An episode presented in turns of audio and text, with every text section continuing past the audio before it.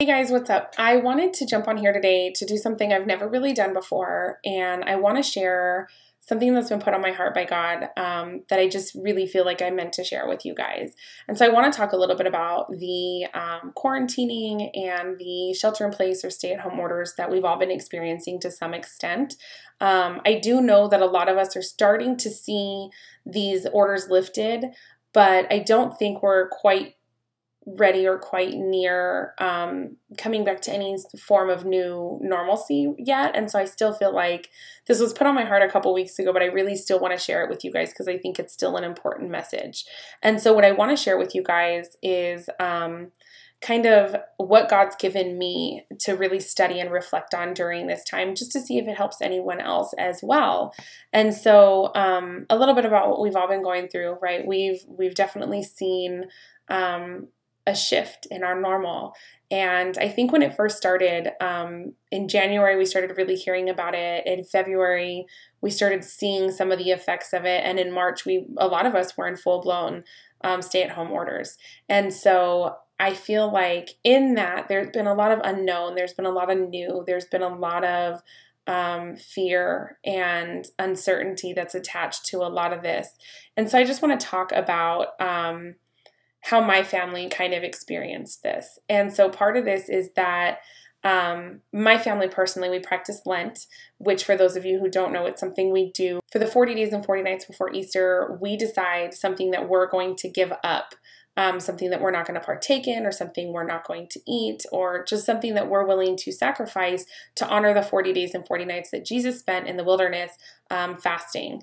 And so, this is just something my family practices. It's something we've done, and um, it's just it's something that we enjoy and so during this time that we were preparing to practice lent as a family this virus started to kick in pretty heavily um, right around the same time and as i sat with everything that was going on and with my Bible, studying the the 40 days and 40 nights that Jesus spent in the wilderness, I couldn't help but notice a correlation. And I just felt like God started to speak to me about this. And so this is what I want to share with you guys, okay? Um, for those of you who don't know the story of Jesus in the wilderness, he is um, I won't read the whole story to you or anything like that, but he is baptized by John the Baptist and then he is led into the wilderness by the Spirit. Actually, in Matthew 4 1, we see it say, Then Jesus was led by the Spirit into the wilderness to be tempted there by the devil. And um, it goes on to say, for 40 days and 40 nights, he fasted and became very hungry. And so, in this, um, without reading you guys the whole book, or the whole chapter, um, we see the devil tempt Jesus three times.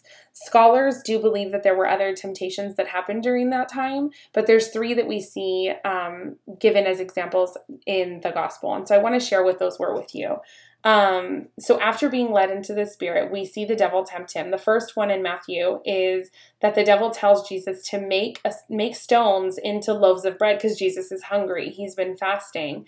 And Jesus responds to him with scripture, people do not live by bread alone, but by every word that comes from the mouth of God.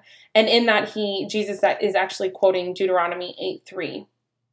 And then in the second temptation, we see the devil tell him to jump from the highest point of the temple in Jerusalem. And he says, If you are the Son of God, jump off. For the scriptures say he will order his angels to protect you and they will hold you they will hold you up with their hands so you won't even hurt your foot on a stone.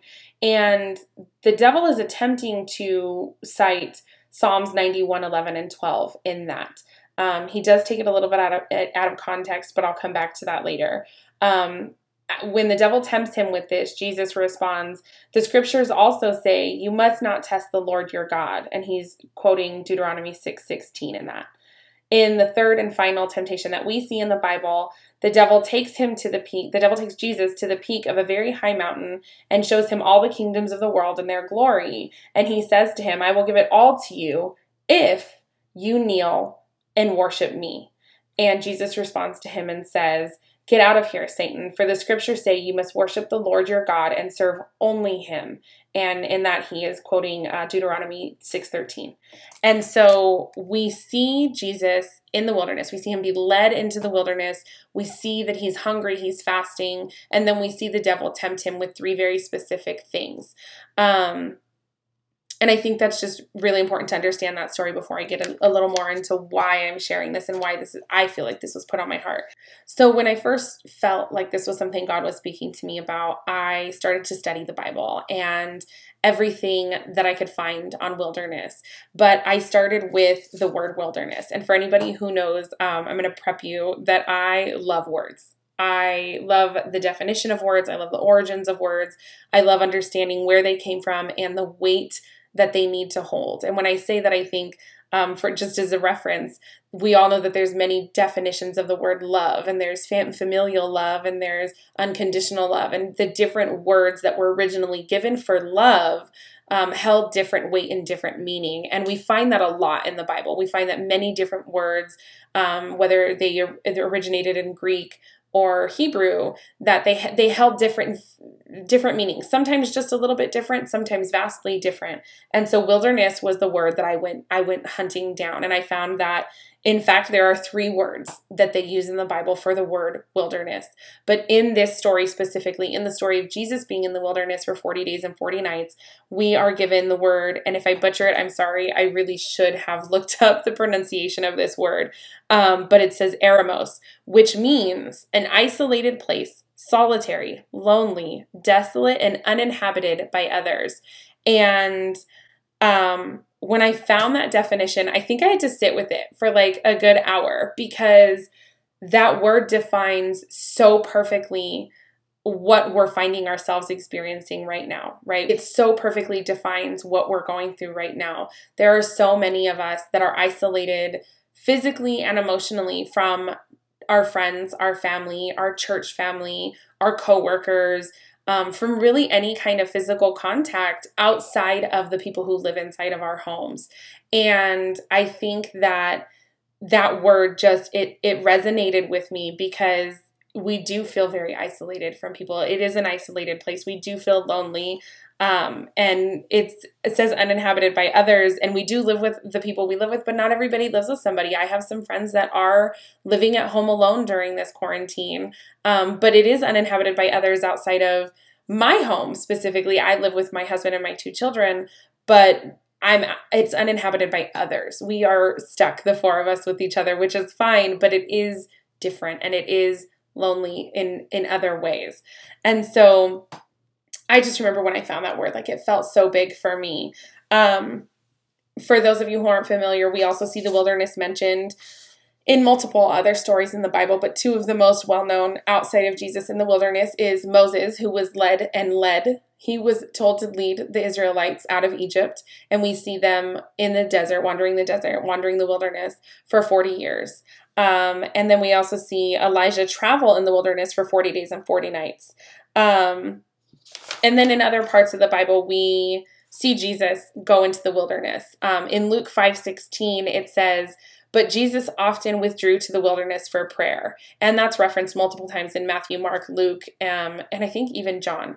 And so I think that that's really important to understand that wilderness is not always necessarily something like what we're going through right now, where we are actually isolated um, really on orders, not preference, but also that Jesus chose to withdraw to the wilderness for prayer. It is something that he stepped away from noise and distractions and he got away for prayer to connect with the father and i think the reason that that's so important for me to understand is that even though we're forced into this wilderness right now we're forced into this isolation um, it's okay to choose to go there but what i love about that verse in luke 5 16 is it says that he withdrew to the wilderness for prayer. And so for me, that says that even though we're forced into this wilderness, that prayer needs to be found here.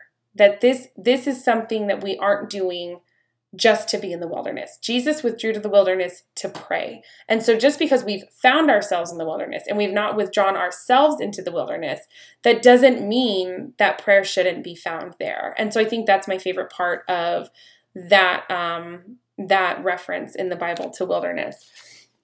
Um, and so I think that another thing that's really important to understand is we've probably all found ourselves in the wilderness before.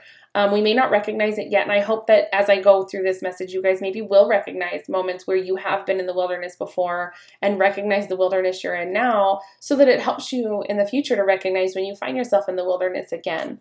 Um, and I say that, and I know a lot of us are probably like, I don't want to do this again. Like this, this is hard. This isn't easy. Um, and I think that's important to understand. Like it's not easy. It's not meant to be easy. The wilderness is a place of desperation and despair, but it's also a place where God is. And I think that's so important to understand. Um, it's here that we find have no one but God to seek out for strength and security. And I feel like there's there's there's there's a there's a beauty in that um, and I that just goes back to why it's so important to find prayer here. Going back to my love of words and definitions, when this message was first put on my heart, the word quarantine and wilderness were just kind of coming at me like nonstop. I couldn't stop hearing these words. And so when I looked up the definition of the word wilderness, I also went and looked up the definition of the word quarantine. And if I thought the word wilderness resonated with me, the word quarantine felt like I had run into a brick wall. Um, so I want to give you guys the definition and uh, just the understanding that I have of this word. And so the word quarantine comes from um, an Italian word, actually, that means 40 days. And um, it goes on. It, it, it, it came from the need in the 14th and 15th centuries um, that designated the period of time that all ships were required to be isolated before passengers and crews could come ashore during the plague. Um, and so there's a little bit of background of where the word came from. But what I loved the most about finding this definition is the 40 days. And I want to give you a little bit of background for anybody who doesn't have, um, who's not familiar with the Bible and the stories that you're going to find there. The reason I loved this so much is that I just, like I said, we, Jesus spent 40 days and 40 nights in the wilderness, um, fasting and in prayer, right? And being tempted by the devil. Um, but in the Old Testament, we see Moses and the Israelites wander the wilderness um, for 40 years and we see Elijah in the wilderness for 40 days as well. And those are just three of the things that I'm to I'm to focus on. I don't want to get too far into the Bible, but there are many other times that we see the number or the the phrase 40 days and 40 nights come up um, in reference to different situations. And so 40 days in biblical times was a phrase that was used to actually track and record time um, but it was also used as a phrase to mention a long period of time. And so, um, something that I love about that, for instance, is that while we've obviously been quarantining and sheltering in place and doing these things for a longer period of time than 40 days, um, if we were back in biblical times, there's a possibility that when they went back and referenced this time, they would say 40 days and 40 nights because it's just referencing a long period of time. And so I just loved the connection of the word wilderness and what we're experiencing right now and quarantine and how quarantine then for me biblically went back to the 40 days and 40 nights of Jesus in the wilderness. And so that's kind of what I want to share with you guys for today. I do have more. I just don't want to keep you guys. I know that long messages are not what people are into nowadays. And so I'll post more tomorrow. If you're interested, please join me. Come hear more about um, kind of the word that God's given me on this and what I feel like I need to share with you guys. So, tomorrow, um, for anyone interested, I'll be sharing four points of things that I uh, really feel have been put on my heart about this message. So, I hope you enjoyed. Talk soon.